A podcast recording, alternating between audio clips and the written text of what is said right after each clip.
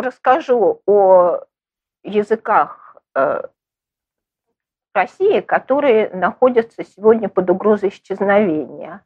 На самом деле у нас в стране очень много языков. Ну вот тут считали недавно в Институте языкознания, насчитали 150 э, языков автохтонных и еще примерно столько же э, языков э, диаспор. Э, ну вот среди всех этих языков, среди автохтонных языков, есть э, некоторое количество таких, которые, э, у которых осталось очень мало носителей. Но есть языки, на которых говорит только три человека. Например, Медновский, Алиутский. Есть языки, на которых пять человек говорит, и больше никто в мире, не то чтобы вот у нас в стране не э, пять человек, а еще где-то в другом месте земного шара. Это такой замечательный язык, э, на котором раньше говорили, а сейчас вот э, говорит четыре человека на Сахалине, Орокский он называется, а еще по-другому Уильтинский. И один человек уехал, одна э, женщина уехала с Сахалина и живет сейчас в Брянской области. Так что у нас в Брянской области вот есть носитель уильтинского языка. Э, языков, на которых э, говорит меньше 20 человек, порядка десятка в России. Ну, а еще есть языки, на которых говорит меньше 100 человек, меньше 300, меньше 500. Э, это тоже очень мало. Если учесть особенно, что э, эти языки не воспроизводятся.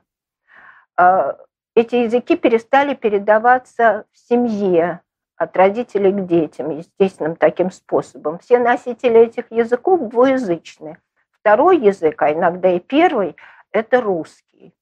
А у многих вот, представителей народов которые говорили когда-то все поголовно на этих языках, а сейчас из них только немногие, и один только русский язык. То есть а, у этих народов происходит э, процесс, который называется языковым сдвигом.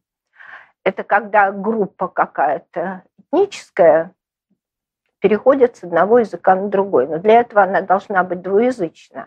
И вот э, практически все представители малых народов Сибири, Севера Сибири и Дальнего Востока, так их называют, еще есть такое название официально коренные э, малочисленные народы Севера Сибири и Дальнего Востока.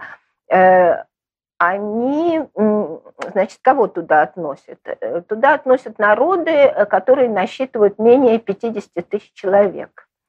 Ну, есть там около 5, там, 40 с лишним тысяч это немцы, а есть э, меньше 200 человек. Это тоже все к этим народам относится.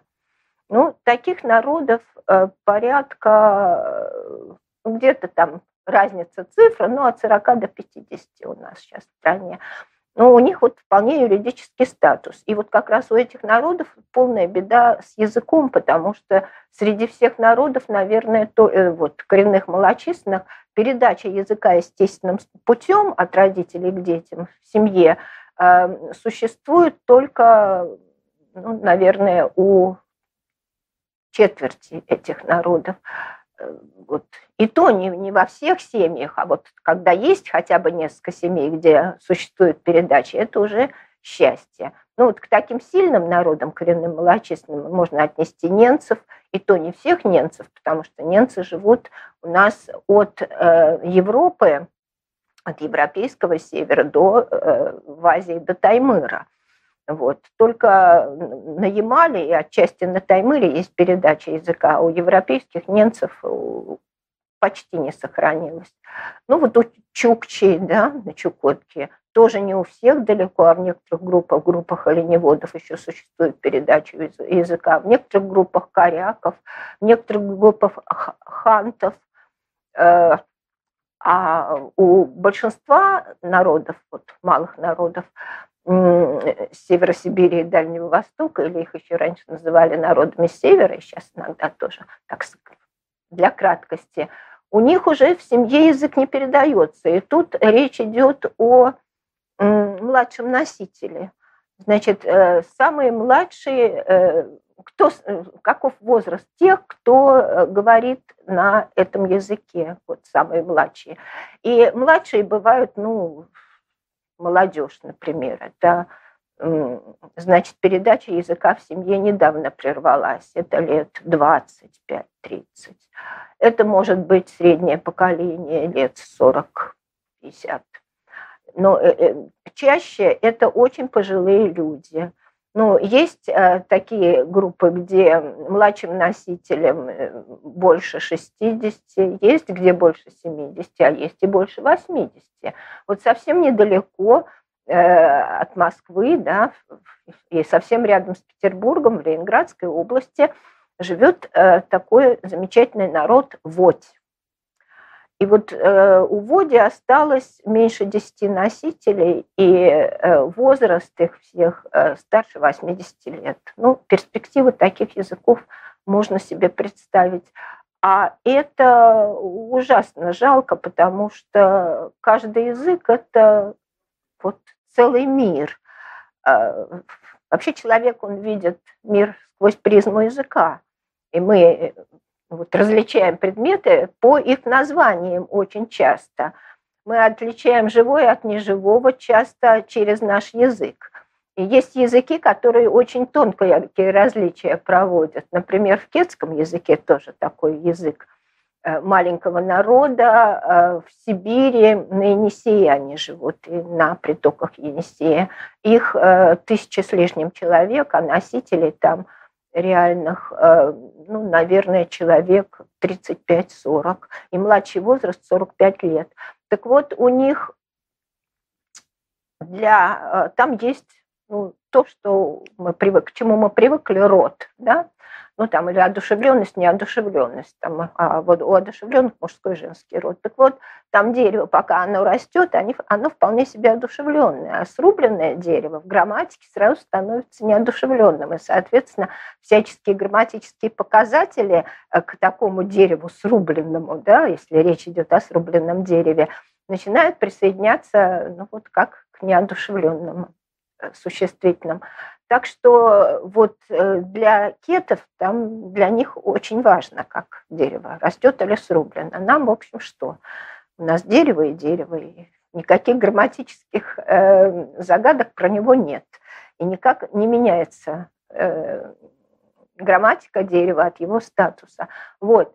Так что каждый, это я просто привела пример того, что каждый язык, он высвечивает разные э, стороны, разные грани мира, который нас окружает. И чем больше языков, ну, человек знает вообще-то, тем э, более выпуклый для него мир, выпуклым для него мир существует. И вот э, те, кто знает только один язык, они в некотором роде, ну, как бы у них э, беднее восприятие мира, чем у э, билингвов, да, у тех, кто знает два языка, уж у, кого больше. А ведь все э, вот малые народы, все представители малых народов, они, если не, не перешли на русский и стали монолингвами, то они всегда билингвальны сейчас, на данном этапе. Это не всегда было, но вот в современной жизни практически нет среди вот таких Э, народов, у которых мало, ну, у, э, численность которых мала, э, там практически нет монолингвов, там практически нет людей, которые монолингвов с их этническими языками. Там, если монолингв, то значит перешел на русский, кроме как по-русски не говорит. Вот. И, в принципе, конечно, вот престиж русского языка – он э, ну, во всей нашей стране очень высокий. Поэтому меня всегда удивляет, когда пекутся люди о том, что как-то вот русский язык поддержать, там его помочь, там больше. А, с русским языком у нас все будет в порядке, потому что действительно это государственный язык с высоким престижем. проблема в престиже э, всех других языков нашей страны, прежде всего, конечно, вот этих маленьких языков, языков э, народов, у которых малочисленных, да, языков малочисленных народов. Вот поскольку престиж этих языков невысок, и есть тенденция переходить на русский язык, и это как лавина. Вот по сравнению с переписью да, 2010 года, уже сколько лет прошло, 10 лет не прошло, уже э, обвал, э, сокращается количество носителей этих языков. Понятно почему. Э, потому что новых-то не возникает, поскольку дети не говорят, а старики постепенно уходят. Вот. И мы теряем, э, в общем, э, часть нашего культурного наследия, общего культурного наследия всей нашей страны и часть нашего национального достояния, потому что вообще каждая, всякая страна, она богата прежде всего своими людьми, своими жителями.